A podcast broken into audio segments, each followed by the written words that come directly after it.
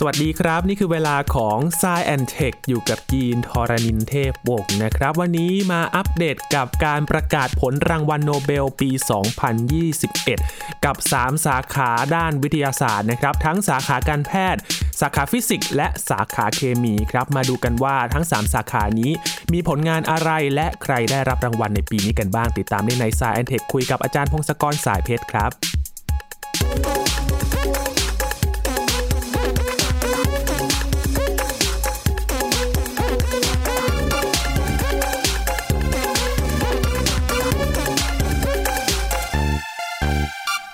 ประกาศผลออกมาเป็นที่เรียบร้อยแล้วนะครับ ประกาศมาตั้งแต่ช่วงสัปดาห์ที่ผ่านมาแล้วนะครับทยอยมาแต่ละสาขานะครับ ตอนนี้ทั้ง 3 สาขาด้านวิทยาศาสตร์นะครับ ก็มีทั้งสาขาการแพทย์ สาขาฟิสิกส์และสาขาเคมี มีผลงานที่ได้รับรางวัล แล้วก็ทางนักวิทยาศาสตร์นะครับ ได้เห็นหน้าค่าตากันแล้วว่าเป็นใครและมีผลงานอะไรกันบ้าง วันนี้จะมาดูรายละเอียดแต่ละสาขากันนะครับว่า ผลงานที่ประกาศออกมานี่สะท้อนอะไรบ้าง และจะนำไปสู่การเดินหน้าอย่างไรต่อในทิศทางด้านวิทยาศาสตร์นะครับ วันนี้คุยกับอาจารย์พงศกรสายเพชรครับ สวัสดีครับอาจารย์ครับ สวัสดีครับคุณยีน สวัสดีครับท่านผู้ฟังครับ มาครบบรรจบอีกหนึ่งปีแล้วนะครับอาจารย์ปี 2021 นะครับ หลังจากที่เราขำขันสร้างเสียงหัวเราะกับอิกโนเบล 2021 มาก่อนแล้วนะครับปีนี้คราวนี้ของจริงแล้วครับ อาจารย์จริงจังกันบ้างนะครับ ใช่ครับ อันนี้รางวัลโนเบลจริงๆแหละครับนะครับก็เริ่มเลยเพราะว่ามันมี 3 สาขานะ สาขาแรกที่เขาประกาศไปก็คือสาขาสรีรวิทยาหรือการแพทย์นะครับครับให้รางวัลเป็นเรื่องใกล้ตัวเลยล่ะ คือ เรื่องกลไกการรับรู้ความร้อนความเย็นและแรงกดตามผิวหนังของเราเนี่ย ถ้าทุกแรงกดอะไรนี่ก็รวมถึงแบบอวัยวะภายในด้วยนะในลำไส้ในอะไรด้วยนะครับน่าสนใจคือเราอะรู้อยู่แล้วว่าอะไรร้อนอะไรเย็นใช่ไหมอืมแล้วก็เรารู้มีสึกอะไรมากดได้ที่ผิวเราอืมรู้สึกได้ แต่คราวนี้มันก็ต้องศึกษาว่าแล้วกลไกจริง ๆ มันเป็นยังไงใช่ไหมจะได้เข้าใจมากขึ้น นักวิทยาศาสตร์สองท่านเนี่ยคือเดวิดจูเลียสกับอาเดมพาทาพูเชียนเนี่ยสองท่านเขาก็ ค้นพบกลไกเหล่านี้ กลไกการรับรู้ความร้อน ความเย็นสำหรับคุณจูเลียส แล้วก็แรงกดนี่คือกับคุณพาทาพูเชียนนะครับ ก็คือประสาทสัมผัสของเราเนี่ยของคนเนี่ยมันสำคัญมากใช่ไหมเพราะว่าเราจะต้องรับรู้สิ่งรอบๆตัวเราว่าเกิดอะไรขึ้นบ้าง จะได้ตัดสินใจถูกจะทำนู่นทำนี่อะไรต่อใช่ไหมคราวนี้ประสาทสัมผัสเนี่ยมันทำงานยังไง ปกติมันก็จะมีตัวรับสัญญาณอะไรบางอย่างนี่แหละ ตามผิวหนัง หรือในหูในจมูกในลิ้นอะไรของเราใช่ไหมแต่สำหรับในที่นี้บนผิวหนังเนี่ยมันก็ต้องมีเซลล์ที่รับสัญญาณ รับความร้อนความเย็นได้หรือครับมีอะไรมากดได้ แล้วจากนั้นเนี่ย ไอ้เซลล์เหล่านี้มันจะต้องส่งสัญญาณเป็นไฟฟ้าไปสัญญาณไฟฟ้าไปตามเส้นประสาทแล้วเข้าไปที่สมองเอ่อเราเป็นมนุษย์ไฟฟ้านะสัญญาณทั้งหลายเนี่ยวิ่งทั่วตัวเลยแต่อย่าเอาตัวไปฟฟ้ไปแยบลักนะครับมันอันตรายใช่ไม่ได้ไม่ได้อันนั้นเออจริงคือมันแรงไปไอ้นั้นไฟฟ้านั้นมันแรงไปมันครับทำให้ตายได้อือะมโอเค แต่ว่าเรานี่แหละส่งสัญญาณไปมาเป็นไฟฟ้า นักวิทยาศาสตร์สองท่านเนี่ยก็มาดูว่า แล้วไอ้เซลล์พวกนี้มันส่งสัญญาณไฟฟ้าได้ยังไงใช่ไหมพูดเรื่องความร้อนความเย็นก่อน คือเดวิดจูเลียสเนี่ย เขาก็มาทดลองเลยอย่างแรกเขาจะไม่ได้เอาไฟพ่นเซลล์ละเพราะว่าเพราะว่ามันทำลายเซลล์เกินไป แต่เขารู้ว่ามันมีสารในพริกเรียกว่าแคปไซซิน สารในพริกเนี่ยแล้วเวลาเรากินพริกเข้าไปมันก็จะเผ็ดร้อนใช่ไหมอ่าครับอ่าเขาใช้ไอสารนี่แหละเอาพริกนั่นแหละมาทดสอบ แล้วตอนหลังเราพบว่ามันเป็นกลไกเดียวกัน คือเซลล์ที่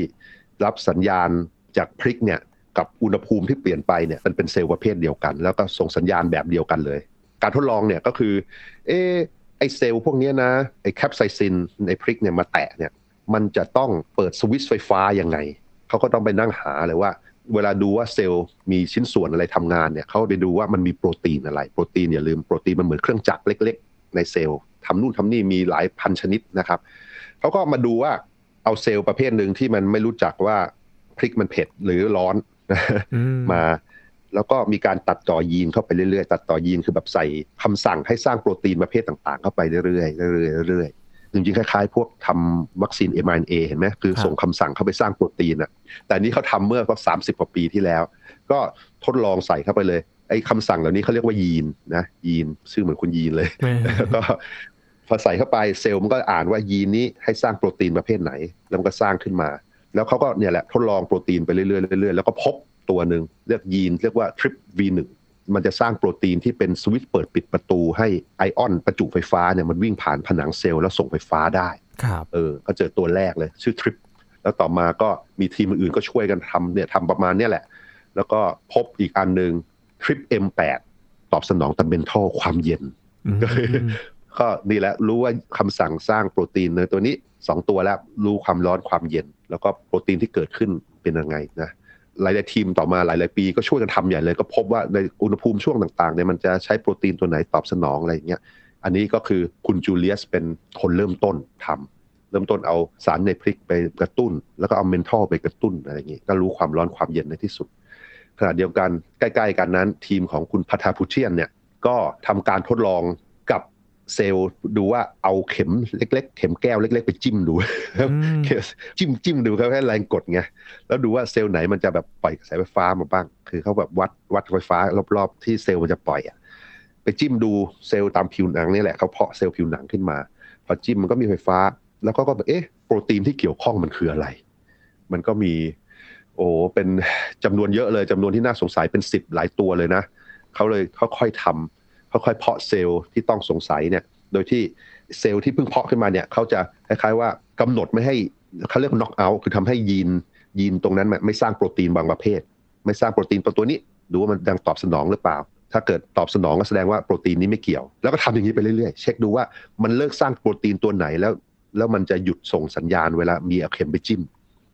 หลังจากทำไปถึงตัวที่ 72โอ้โหก็ต้องไล่ทำทีละตัวเลยใช่ไหมครับอาจารย์ก็ทำทีละตัว คืออาจจะทำพร้อม ๆ กันแต่หลาย ๆ ตัวแต่ว่านานน่ะกว่าจะได้ ต้อง 72 ตัว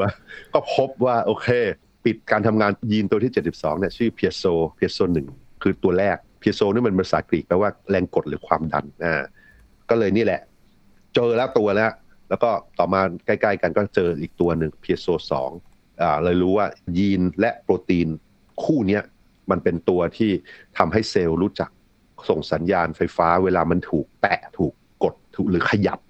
พอเริ่มงี้พอเจอปุ๊บงี้ก็มีหลาย ๆ ทีมมาช่วยกันทำนู่นทำนี่แล้วก็ค้นพบนู่นค้นพบนี่เกี่ยวกับงานนี่แหละ แต่งานนี้เป็นงานที่เริ่มขึ้นมาไงโชว์ว่ามันมีของอย่างนี้ แล้วก็รายละเอียดเนี่ยหลาย ๆ ทีมก็ช่วยทำต่อไปครับนะก็พบว่าไอเพียโซหนึ่งและเพียโซสองเนี่ยก็ถูกใช้ในเรื่องการสัมผัส คือเวลาเราไปแตะนู่นแตะนี่ใคร เวลาเรารู้สึกว่าเราไปจับอะไรแรงแค่ไหนอะไรเงี้ย มันใช้โปรตีนเหล่านี้ในเซลล์พวกนั้นอะเซลล์ที่รับรู้อะแล้วมันส่งสัญญาณไฟฟ้าให้เรา เราถึงรู้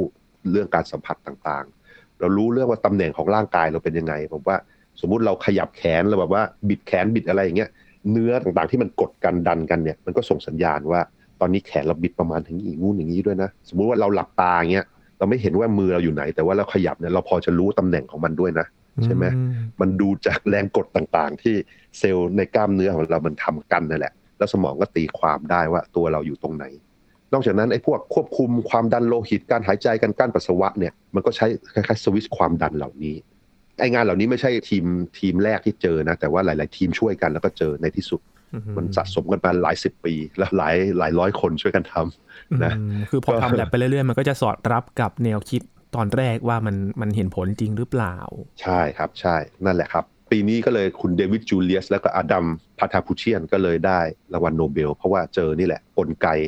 โปรตีนอะไรเอ่ยในเซลล์ที่มันรู้จักความร้อนความเย็นแรงกดนะครับ แล้วก็มีการวิจัยเพิ่มเติม ทั้งโลกก็ช่วยกันอยู่ แบบว่าเรื่องการแพทย์หรือโรคเจ็บเรื้อรังอะไรอย่างเงี้ยก็ศึกษาต่อไปเขาทำมาตั้ง 30 ปีนะอืมเพิ่งได้นะครับเออ มันคจะรับไปช่วยต่อยอดยังไงได้บ้างครับ กับงานชิ้นนี้นะครับ อาจารย์ ก็อย่างแรกก็คือไอ้เรื่องโรคต่างๆ เนี่ย โรคที่แบบเกี่ยวกับภายในโรคเจ็บทั้งหลายเนี่ย เจ็บเรื้อรังอะไรอย่างเงี้ยจะรักษายังไง จะมีการกระตุ้นหรือปิดสวิตชอะไรพวกนี้ได้อย่างไรนะครับไอการรับรู้พวกเนี้ยถ้าเกิดมันมีเกี่ยวกับโรคบางที คนมันมีโรคที่แบบว่าเจ็บเรื้อรัง หรือว่ารู้สึกมือร้อนมือเย็นตลอดอะไรอย่างเงี้ยอืมจะมันจะแก้ยังไงอะไรเงี้ยเราต้องไปเข้าใจก่อน แล้วก็ทำให้ ดัดแปลง โปรตีนอะไรช่วยเขา แต่มันยังวิจัยกันอยู่ครับต่อนะ คือรางวัลโนเบลก็คือให้รางวัลแบบว่าเป็นการงานวิจัยพื้นฐานเลยอะอืนะมแล้วประยุกต์นี่มันต้องใช้เวลาสักพักหนึ่งก็ทำนู่นทำนี่ บริษัทยาบริษัทอะไรเขาชอบทำเขารู้พวกเนี้ยครับกำลังทำกันอยู่ ยาต่างๆ มันแพงเลยมันทำกันหลายปีมากครับนะครับ ต่อกันที่สาขาเคมีนะครับ เรื่องนี้เป็นผลงานอะไรครับอาจารย์ อ่าอันนี้คือเป็นการพัฒนาตัวเร่งปฏิกิริยา หรือเรียกว่าคาตาลิสเนี่ยเป็นตัวเร่งปฏิกิริยาแบบอินทรีย์แบบอินทรีย์คืออะไรแบบอินทรีย์คือแบบว่ามันประกอบด้วยคาร์บอนไนโตรเจนออกซิเจนอะไรพวกนี้นะแล้วก็สามารถสังเคราะห์สารเคมีต่างๆ แบบไม่สมมาตรชื่อน่างงมากเลยใช่ไหมแบบไม่สมมาตรอ่าแบบไม่สมมาตรคืออย่างนี้แบบไม่สมมาตรเนี่ยเพราะว่าไอสารเคมีต่างๆเนี่ยเรารู้ว่ามันมีสูตรเคมีอะไรใช่ไหมมันมีคาร์บอนกี่ตัวออกซิเจนกี่ตัวไนโตรเจนกี่ตัวใช่ไหม แต่ว่าเรามาต่อกันเนี่ย รูปทรงของมันเนี่ยมันจะมีแบบแบบมือซ้ายหรือแบบมือขวาได้ใช่ไหมคือสังเกตมันเหมือนกับมองเข้าไปในกระจกเลยใช่ไหมคือมือของเราดูดูมือของเราสองข้างเนี่ย จริง ๆ มันเหมือนกันเปียบเลยยกเว้นแต่ว่ามันเป็นภาพสะท้อนของการในกระจกจริงไหมมือซ้ายกับมือขวาจำนวนเนื้ออะไรต่างๆ มันเท่ากันจำนวนกระดูกเท่าๆกัน แต่ว่ามันเป็นด้านซ้ายกับด้านขวานะอันนี้ก็คือไม่สมมาตรมันไม่สองข้างไม่เหมือนกัน แต่สารเคมีต่างๆ ในร่างกายเราเนี่ยมันไม่สมมาตรเยอะเลยนะ คือส่วนใหญ่เป็นอย่างนั้น เช่น ถ้าเกิดเป็นกรดอะมิโนทั้งหลาย ส่วนประกอบของโปรตีนเนี่ยจะเป็นแบบมือซ้าย เขาก็เรียกแบบนี้ว่ามือซ้าย แต่ถ้าเป็นพวกน้ำตาลทั้งหลายในร่างกายจะเป็นมือขวาครับเพราะฉะนั้นเวลาทำยาหรืออะไรต่างๆเนี่ยสังเคราะห์สารเคมีที่แบบว่าต้องใช้กับสิ่งมีชีวิตเนี่ยมันต้องเลือกมือให้ถูกแบบแบบมือซ้ายหรือมือขวา เพราะถ้าเป็นอีกแบบหนึ่งร่างกายมันยังไม่ตอบสนองจะไม่ใช้ หรือ บางครั้งสารเคมีบางอย่าง แบบมือซ้ายจะมีกลิ่นหนึ่งแบบมือขวาเป็นกลิ่นหนึ่งเช่นไอ้กลิ่นกลิ่นส้มกับกลิ่นมะนาวเนี่ย สารเคมีมันสูตรเคมีเหมือนกันเปียบเลยนะ แต่ว่ามันเป็นภาพสะท้อนในกระจกของกันและกันนะถึงว่าเราพอดมกลิ่นมันก็จะแยกออกเลยใช่ไหมครับอันไหนกลิ่นส้มอันไหนกลิ่นใช่ครับใช่ ใช่นี่แหละ ก็คือนี่แหละสารเคมีต่างๆ ที่เราต้องการสังเคราะห์เนี่ยหลายๆอย่างเราต้องการให้มันเป็นแบบมือซ้ายหรือแบบมือขวาอย่างนี้นะแต่คราวนี้พอจะสังเคราะห์เนี่ย เพื่อเร่งปฏิกิริยาให้มันสังเคราะห์ของได้เยอะๆเขาต้องมีตัวเร่งปฏิกิริยา ชื่อเทคนิคเขาเรียกว่า organocatalyst organocatalyst สำหรับ asymmetric โมเลกุล asymmetric คือไม่สมมาตรนะไอ้ catalyst คืออะไร catalyst เนี่ยมันก็ต้องเข้าใจก่อนว่าเวลาเราจะสร้างสารเคมีต่างๆเนี่ยเราก็ต้องเอาโมเลกุลเอาอะตอมมาวิ่งชนกัน เข้ามาเยอะๆแล้วผสมให้มันต่อกันใช่ไหมให้ต่อกันเป็นรูปทรงอะไรบางอย่าง ซึ่งโดยปกติถ้าเกิดไม่มีอะไรช่วยเนี่ย อัตราการเกิดปฏิกิริยามักจะไม่ค่อยสูงเท่าไหร่ เช่นใส่สารเริ่มต้นเข้าไปร้อยอาจจะออกมาหนึ่งอะไรอย่างเงี้ยใช่ไหมมันช้าด้วยเพราะฉะนั้น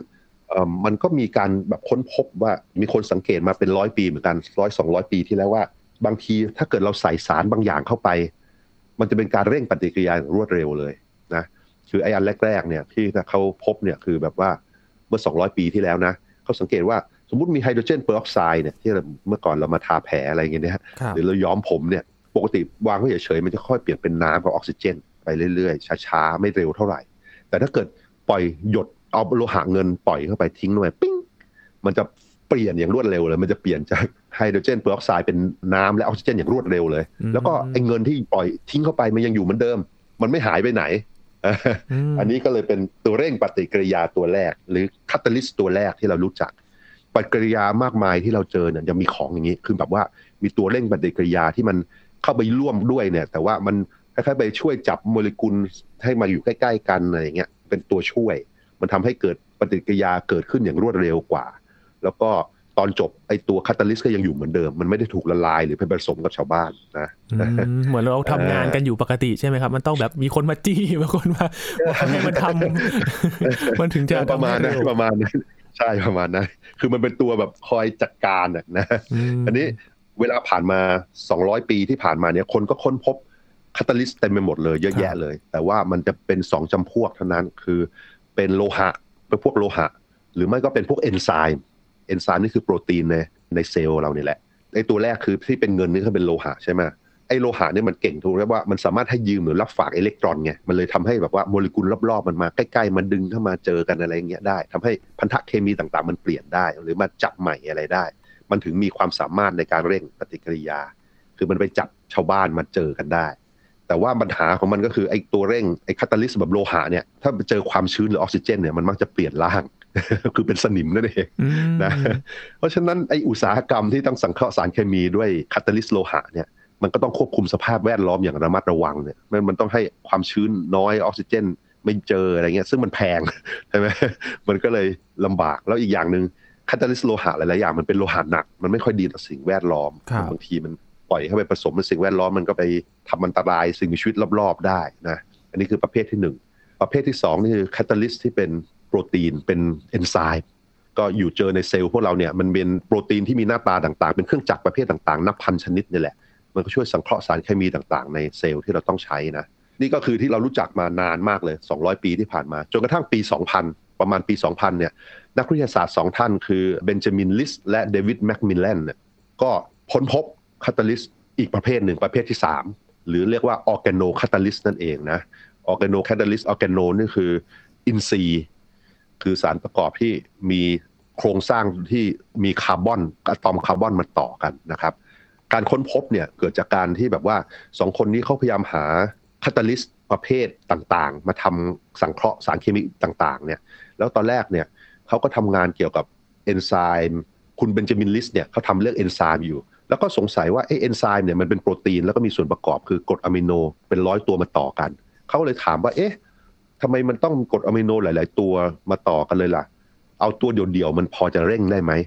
แล้วก็พบว่าเอ้ยเมื่อก่อนหน้าเขาเนี่ยยี่ห้าปีมันมีคนเจอไปทีแล้ว ว่าใช้กรดอะมิโนโปรลีนดูแล้วมันดูมันเร่งปฏิกิริยาได้นะ แต่ว่าเอ๊ะทำไมยี่ห้าปีต่อมาไม่เห็นมีใครทำอะไรต่อเลยอืมเขาก็เลยลองทดลอง เอ้ยใช้ได้โปรลีนมันทำได้จริงๆ มันเร่งปฏิกิริยาได้จริงๆ แล้วมันเป็นกรดอะมิโนก้อนเดียวๆอะ ชิ้นเดียวมันไม่ใช่ไม่ใช่เป็นโปรตีนที่ต้องมีกรดอะมิโนเป็นร้อยมาต่อกัน เขาก็เลยทดลองใหญ่เลย ก็แบบว่า ทดลองเอากรดอะมิโน บางเล็ก ๆ มาต่อกันเล็ก ๆ น้อยๆเนี่ยแล้วก็ดูว่ามันเร่งปฏิกิริยาอะไรได้บ้าง ก็เลยตีพิมพ์ออกมาว่าไอ้นี่นะมันมันทำได้นะมันเร่งปฏิกิริยาได้ด้วย แล้วมันก็เป็นโมเลกุลเล็ก ๆ ด้วย มันไม่ซับซ้อน แล้วก็สามารถจะสร้างสังเคราะห์ได้ง่ายด้วย อันนี้ก็คือตีพิมพ์ออกมาในปี 2000 นะครับคาตาลิสประเภทใหม่พวกนี้มันเป็นโมเลกุลขนาดเล็กไม่ซับซ้อน มันก็สังเคราะห์ง่ายคือราคาถูก แล้วนอกจากนั้นมันย่อยสลายได้ คือถ้าเกิดมันออกมานอกแลบอะไรเงี้ยมันก็ไม่ทำลายสิ่งแวดล้อมเท่าไหร่ น้อยกว่าพวก catalyst แบบโลหะยกตัวอย่างขณะเดียวกันคุณแมคมิลเลนเนี่ยอีกแล็บหนึ่งไม่ห่างกันเท่าไหร่ ก็ทำงานกับ catalyst โลหะไป แล้วก็พบว่าคนมันก็ไม่ใช้ในเชิงอุตสาหกรรมนะเพราะมันแพงมันเรื่องความชื้นและออกซิเจนเนี่ยก็เลยพยายามสร้าง catalyst โดยการต่อโมเลกุลคาร์บอนออกซิเจนไนโตรเจนกำมะถันแล้วก็ฟอสฟอรัสอะไรเงี้ยมาต่อ แล้วก็พบว่าเออมันทำได้เหมือนกันทำงานได้ดี แล้วก็สามารถเลือกแบบว่าให้สังเคราะห์สารเคมีแบบมือซ้ายหรือมือขวาก็ได้ แล้วเขาก็ตีพิมพ์เวลาพอๆกัน ก็เลยบูมเลย คืออยู่ๆก็มีมี catalyst ประเภทใหม่ขึ้นมา แล้วทุกคนก็พอมีคนโชว์ว่ามันทำได้ใช่ไหมแล็บทั่วโลกก็ทำกันใหญ่เลยเอาไปแล้วก็ใช้กันสังเคราะห์เออสังเคราะห์สังเคราะห์แบบใหม่ๆขึ้นมาด้วย แล้วก็ทำนู่นทำนี่ใหญ่ ในประเทศไทยเราก็ทำนะครับ อย่างแล็บที่ VISTEC อย่างเงี้ยเขาก็สร้าง catalyst ประเภทต่างๆ เพื่อย่อยสลายขยะอะไรต่างๆนะครับคือออกแบบ catalyst ใหม่ขึ้นมาประมาณนี้แหละ 20 ปีที่ผ่านมาเนี่ยก็ ใช้สร้างสารเคมีต่างๆ สร้างยาต่างๆไอสารเคมีที่ต้องใช้กันในร่างกายเรามันต้องเลือกด้านซ้ายด้านขวาให้ถูกใช่ไหมมือซ้ายมือขวาให้ถูก เพราะถ้าเลือกผิดเนี่ยบางทีมันมีผลข้างเคียง บางทีมันไม่ได้ทำงานอย่างที่เราคิด วิธีสร้างคาตาลิสต์แบบนี้มันสามารถเลือกสร้างสารเคมีที่เราต้องการได้ คือไอ้ asymmetric หรือไม่สมมาตรนั่นเอง มันก็เลยกลายเป็นเครื่องมือวิเศษของมนุษยชาติที่ใช้สร้าง ต็มไปหมดเลยอืมส่วนใหญ่จะใช้ในยานะครับยาแล้วก็สิ่งแวดล้อมทั้งหลายเนี่ยกำลังทำกันอยู่นะครับ อันนี้ก็เป็นผลงานเมื่อ 20 ปีที่แล้วครับอืมน่าสนด้านใจเคมีตรงที่มันจะเป็นมิตรต่อสิ่งแวดล้อมใช่ไหมครับอาจารย์ แล้วก็น่าจะช่วยลดต้นทุนพอสมควรเลย ใช่ครับ ใช่ลดต้นทุนและดีต่อสิ่งแวดล้อมครับโอ้ก็ได้รับรางวัลไปนะครับ แล้วก็สร้างเรียกได้ว่าสะเทือนวงการเลยแล้วกันสำหรับการทำตัวเร่งปฏิกิริยา สะเทือนวงการ ใช่ครับ ใช่นั่นแหละครับ แล้วก็เอ่อปิดสาขาท้ายต่อไปวันะสาขาฟิสิกส์นะคใช่รับสาขาฟิสิกส์เนี่ยก็คือเขาให้รางวัลเรื่องเกี่ยวกับระบบซับซ้อนหรือ complex system นะอันนี้ complex system มันคืออะไร complex system มันคือระบบที่มีส่วนประกอบย่อยๆ มากมาย แล้วส่วนประกอบย่อยๆ เนี่ย มันก็มีปฏิสัมพันธ์กัน มันมีความสัมพันธ์กันภายในทำนู่นทำนี่กัน เพราะฉะนั้นมันแปลว่าถ้าเกิดเราไปแค่สังเกตว่าส่วนย่อยๆทำงานยังไงเนี่ย บางทีเราไม่สามารถบอกว่าโดยรวมมันทำงานอย่างไรได้ง่าย ๆ แต่ว่านักฟิสิกส์สามท่านเนี่ยเป็นคนที่ทำงานเกี่ยวกับระบบซับซ้อนนี้แล้วก็ค้นพบอะไรบางอย่างที่มีประโยชน์ต่อมนุษยชาตินะครับ โดยที่สองท่านแรกเนี่ยทำการศึกษาเกี่ยวกับการเปลี่ยนแปลงของบรรยากาศโลก ผ่านแบบจำลองทางคณิตศาสตร์และคอมพิวเตอร์นะครับ คือคุณมานาเบะกับคุณฮัสมันนะครับสองท่าน แล้วก็ท่านที่สามนี่คือพาริซีเนี่ยเขาค้นพบเทคนิค การหาคำตอบและความจริงหลายอย่างเรื่องระบบซับซ้อนโดยทั่วไปเลย มันเป็นคล้ายๆเทคนิคทางคณิตศาสตร์อย่างเงี้ยแล้วก็ในที่สุดหลังเวลาผ่านไป 40 ปี ก็เลยไปประยุกต์ได้ทั่วไปหมดนะสามท่านก็เลยได้รางวัลอันนี้นะครับครับเรื่องโลกร้อนก่อน คือสองท่านมันดาเบกกับฮัสมันเนี่ยจริงๆไอ้โลกร้อนเนี่ยมีคนสังเกตแล้วพูดมาตั้ง 200 ปีแล้วนะ คืคอรับโจเซฟฟูเรียเนี่ยฟูเรียคือเป็นนักคณิตศาสตร์เมื่อ 200 ปีที่แล้วเนี่ย เขาเริ่มศึกษาเรื่องความร้อนจากแสงอาทิตย์เนี่ย คือแบบแสงดวงอาทิตย์มันส่งแสงมาแล้วมันก็ทำให้โลกอุ่นขึ้นมาใช่ไหมอืมแล้วก็สงสัยว่ามันมันมีอะไรอุณหภูมิในที่เราอยู่เนี่ยมันเป็นอย่างนี้ได้ยังไงทำไมมันถึงแบบประมาณ 20 องศาถึง 4 30 องศาใช่ไหมเขาก็ศึกษาแล้วก็เขาเริ่มเข้าใจเรื่องแบบว่าเออบรรยากาศที่สำคัญนะบรรยากาศมันจับความร้อนไว้ เพราะว่าถ้าไม่มีบรรยากาศมาจับความร้อนไว้เนี่ย อุณหภูมิโลกมันน่าจะแบบเป็นลบ 10องศาลบซะ20องศา มันจะน่าจะเย็นมาก อันนี้ก็เริ่มมีความเข้าใจ แล้วก็เวลาผ่านมาก็ร้อยปีที่แล้ว ก็มีนักวิทยาศาสตร์คุณอาริเนียสกับเอ็กโฮมเนี่ยเริ่มเข้าใจเรื่องคาร์บอนไดออกไซด์กับอุณหภูมิโลก คือเขาสงสัยมากไอ้คาร์บอนไดออกไซด์เนี่ยเป็นก๊าซที่กักเก็บความร้อนได้ดีมากเลยมันเป็นก๊าซเรือนกระจกตัวที่เขาน่าสงสัยมากคุณอาริเนียสกับเอ็กโฮมคุณอาริเนียสได้ได้รางวัลโนเบลนะนะแต่เรื่องเคมีเรื่องอื่น อันนี้ก็มาถึงพระเอกของเราคือยุค 60 1960 เกือบเกือบ60 ปีที่แล้วเนี่ย คุณมานาเบะที่เป็นเชื้อสายญี่ปุ่น แต่ย้ายมาทำงานที่สหรัฐอเมริกาเนี่ยเขาก็สร้างแบบจำลองในคอมพิวเตอร์ คือเป็นคนแรกที่แบบพยายามศึกษาแบบในเชิงปริมาณเลยนะ ว่าไอ้พวกก๊าซต่างๆ ในบรรยากาศมันมีผลอย่างไร มันก็มีตัวแปรที่บอกว่ามีแสงจากดวงอาทิตย์มา มีความร้อนที่พื้นโลกปล่อยออกไป แล้วก็มี อากาศร้อนเย็นที่แบบว่ามันจะมีอากาศร้อนจะลอยขึ้น อากาศเย็นจะตกลง มีการหมุนเวียนอย่างนี้ใช่ไหมแล้วก็มีความเข้มข้นของก๊าซต่างๆ ในบรรยากาศ แล้วเขาก็ทดลองเนี่ยสมัยนู้นเมื่อร่วมร่วมๆ60ปีที่แล้วเนี่ยคอมพิวเตอร์มันช้ากว่านี้เป็นล้านเท่านะอืมนะเพราะแบบจำลองเขาก็จะแบบง่าย ๆก่อน แต่ว่าแม้แต่แบบจำลองง่าย ๆ เนี่ยแม้ว่าจะทิ้งรายละเอียดไปหลายๆอย่าง แต่ไอ้สิ่งสำคัญยังอยู่เขาโชว์ให้ดูได้ว่า ปริมาณคาร์บอนไดออกไซด์ในบรรยากาศเนี่ยเป็นตัวสำคัญมาก นะครับ ถ้าเกิดความเข้มข้นมันเพิ่มขึ้น 2 เท่าปุ๊บ อุณหภูมิจะเพิ่มขึ้นประมาณ 2 องศาเซลเซียสเหมือนกันอืมนะ แต่ว่าไอ้ก๊าซอื่นๆไม่เป็นอะไร ก๊าซอื่นๆไอ้พวกออกซิเจนไนโตรเจนไม่มีผลอะไรนะ ก็คือแบบโมเดลที่ชัดเจน เป็นโมเดลที่มีตัวเลขบอกได้ ยืนยันได้ว่ามันน่าจะเป็นอย่างนู้นอย่างนี้ได้ หลังจากไอ้โมเดลอันแรกนี้ออกมาปุ๊บเนี่ย คุณมานาเบะก็ทำโมเดลที่มันซับซ้อนมากขึ้นเวลามีคอมพิวเตอร์ที่แรงขึ้นนะนะค่อยๆทำมาเรื่อยๆ แล้วก็นักวิทยาศาสตร์หลายๆแล็บก็ค่อยๆ เริ่มทำกัน เวลาผ่านมาอีกสิบปีเนี่ยก็คือคุณฮัสเซลมันน์ก็ทำโมเดลอีกอันหนึ่งมันแสดงให้ดูได้ว่าสภาพอากาศที่มันเปลี่ยนแปลงทุกวันเนี่ยเราไม่สามารถทำนายรายละเอียดล่วงหน้าเกินถ้าสิบวันไม่ค่อยได้ใช่ไหมคือเราไม่สามารถบอกได้ว่าอุณหภูมิสิบวันต่อไปจะเป็นเท่าไหร่หรือฝนจะตกเท่าไหร่เงี้ยคนก็อาจจะสงสัยว่าเอ๊ะแล้วมันจะทำนายอุณหภูมิโลกแบบเป็นสิบเป็นร้อยเป็นพันปีได้เหรอใช่ไหม ปรากฏว่าทำได้ คือเขาโชว์ให้ดูว่า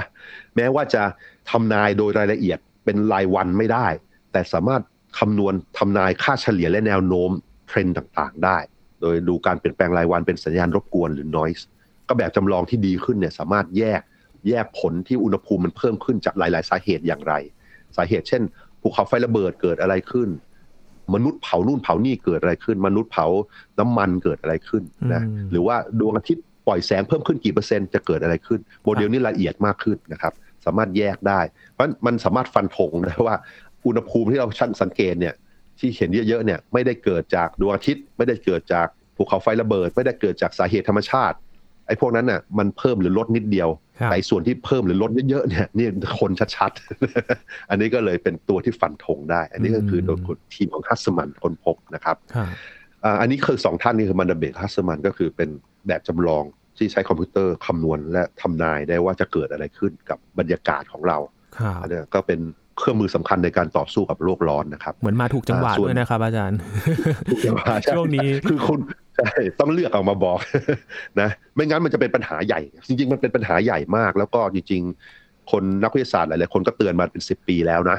แต่ว่าเรายังประมาทกันอยู่ครับนะครับนะ มาถึงท่านสุดท้ายนะคุณพาริสิเนี่ยพาริซีเนี่ยเขาศึกษาเรื่องซับซ้อนอื่นๆความจริงคนนี้เขาศึกษาหลายเรื่องมากนะแต่นี่เป็นเรื่องเดียวที่เขาศึกษาแล้วได้รางวัลโนเบลครับก็คือศึกษาเรื่องซับซ้อนตั้งแต่ยุค eighty เลยคือมันก็40 ปีที่แล้วเลยนะเขาดูคุณสมบัติของการชี้ของทิศทางของแม่เหล็กเล็ก ๆ ในโลหะ คือไอ้โลหะก็มีอะตอมต่างๆ มาผสมกันใช่ไหมเช่นอะตอมของเหล็ก มีอะตอมของทองแดงอะไรอย่างเงี้ยนะ แล้วก็ไอ้อะตอมของของเหล็กเนี่ยเป็นตัวที่ว่าว่า ถ้ามันชี้ไปในทางเดียวกัน มันมีจะมีแบบว่าอะตอมของเหล็กแต่ละตัวเขามีสิ่งที่เรียกว่า spin ไอ้ spin เนี่ยมันแบบว่าเป็นแม่เหล็กเล็กๆในอะตอมของเหล็ก ถ้าพวกนี้มันชี้ไปทิศทางเดียวกัน เยอะๆมันจะเกิดสนามแม่เหล็กที่เราตรวจจับได้ แต่คราวนี้เวลาศึกษาไอ้โลหะประเภทนี้โดยที่ดูจากส่วนประกอบเล็ก ๆ ของมันเนี่ยมันจะมีปัญหาทางคณิตศาสตร์หลายอย่างที่ไม่สามารถจะแก้ได้ นะคือไอ้โมเดลแบบจำลองพวกนี้เขาเรียกว่า spin glass spin glass คือเอาแม่เหล็กเล็กๆสปินต่างๆเนี่ยมาอยู่ใกล้ๆกันแล้วเกิดอะไรขึ้นเนี่ยก็มีคนพยายามแก้ปัญหาไอ้เรื่องพวกนี้มันมันไม่สามารถแก้ปัญหาได้ง่าย ๆ คนก็แก้ปัญหากันหลายหลายปี ดูว่าจะสามารถฟันธงอย่างใดอย่างหนึ่งได้ไหมจนกระทั่งคุณพาริซีมาศึกษาแล้วเขาก็เสนอ วิธีแก้ขึ้นมาอันหนึ่งเรียกว่า RSB หรือ Replica Symmetry Breaking ซึ่งมันเป็นด้านเทคนิคมากนะ เป็นวิธีทางคณิตศาสตร์ ซึ่งบอกว่าแก้ด้วยปัญหาแบบนี้ แก้ปัญหาเหล่านี้ได้ไหม แล้วก็เสนอขึ้นมาแล้วมันก็แก้ได้ แล้วที่ผ่านมาอีกประมาณ 30-40 ปีเนี่ยปรากฏว่าไอ้เทคนิคเนี้ยมันสามารถเอาไปใช้แก้ปัญหาซับซ้อนอื่นๆ ที่แบบว่ามีส่วนประกอบที่ถูกจำกัดต้องปฏิปนอมกันอะไรต่างๆเนี่ยส่วนประกอบเล็กๆเนี่ย ปรากฏว่าในหลาย ๆ สาขาวิชาทั้งฟิสิกส์ทั้งคณิตศาสตร์ ในทางชีวะประสาทวิทยา หรือว่าทั้ง AI เองก็ตามเนี่ยปรากฏว่ามันมีปัญหาที่ใช้เทคนิค RSB เนี่ยแก้ได้ เยอะเลย แล้วก็เลยทำให้โอเคแต่ว่าเทคนิคมันเป็นมีประโยชน์มาก แล้วมันสามารถใช้ได้ทั่วเลย คณะกรรมการโนเบลก็เลยให้รางวัลคุณพาริซีด้วยนะเสนอวิธีนี้แล้วซึ่งมีประโยชน์มาก เข้าใจว่าเทคนิคเหล่านี้มันจะช่วยให้เราแก้ปัญหาต่างๆ ที่ซับซ้อนในอนาคต และอาจจะเป็นเทคโนโลยีรอบๆตัวเราทั่วไปเนี่ยในที่สุดนะครับพูดถึงฟิสิกส์นี่มันก็ซับซ้อนจริงๆนะครับอาจารย์คือต้องนับถือเลยครับ คนที่สามารถค้นพบเรื่องต่างๆ โดยเฉพาะสาขาจริง ๆ ก็ทุกสาขาเลยนะครับ ที่ค้นพบกันมาเนี่ยเพราะว่าระยะเวลาที่อาจารย์เล่าให้ฟังเนี่ยโหเป็นสิบสิบปีเลยนะครับ กว่าจะเจอผลการศึกษาที่แท้จริงได้ใช่ครับ ใช่ใช่การการวิจัยต่างๆ มันเป็นเรื่องยาวครับนะมันต้องอดทนแล้วก็ทำงานต่อสะสมไปเรื่อยๆอะบางทีทำงานบางทีเราก็ไม่ได้เจอนะ แต่บางทีโชคดีก็เจอใช่ไหมถ้าโชคดีมากก็คือไอ้สิ่งที่เราเจอมันมีประโยชน์มากด้วยอะไรเงี้ยนะอันนี้ก็คือนักวิทยาศาสตร์ทุกท่านเนี่ยก็ค้นพบสิ่งที่มีประโยชน์ต่อมนุษยชาติ แล้วก็ทำให้เกิดความรู้สะสมขึ้นมาเยอะเลย แล้วก็ทำให้เกิด ทีมอื่นๆ มาศึกษาเพิ่มเติมใส่รายละเอียดค้นพบเรื่องกว้างๆขึ้นไปอีกได้นะครับ ก็เลยได้รางวัลโนเบลกันครับครับ อย่างที่อาจารย์บอกไปนะครับ ในรายการก็คือว่ามันเป็นการศึกษาเบื้องต้นเท่านั้น แต่แค่เบื้องต้นนี่ก็ใช้เวลานานแล้วนะครับ แต่ว่ามันก็จะช่วยต่อยอดให้กับการศึกษาต่อไป และนำมาประยุกต์ใช้ในชีวิตประจำวันของเราได้ในอนาคตในที่สุดนะครับ อาจารย์ ครับใช่ครับ เขาถึงได้ใช้เวลานานเลยเป็น 10 ปีกว่าใช่ไหมคือหลังจาก ค้นพบแล้วมันได้ใช้แรงเยอะเลยที่แบบว่าโชว์ว่ามันมีประโยชน์จริง ๆนะครับครับ หลังจากประกาศรางวัลโนเบลในช่วงนี้นะครับ ทุกๆ ปีเนี่ยถ้าสถานการณ์ปกตินะครับเขาก็จะไปมอบรางวัลกันในวันที่ 10ธันวาคมนะครับ แล้วก็จะรับรางวัลกันที่สวีเดน แต่ละสาขาเนี่ยเงินรางวัลประมาณ 10 ล้านโครนนะครับหรือว่า ถ้าตีเป็นค่าเงินบาทตอนนี้เนี่ยประมาณ 40 ล้านบาทนะครับซึ่งแต่ละสาขาเนี่ยถ้ามีกี่คนก็หารเฉลี่ยกันไปนะครับสำหรับรางวัลโนเบลในปีนี้ นี่คือรางวัลโนเบล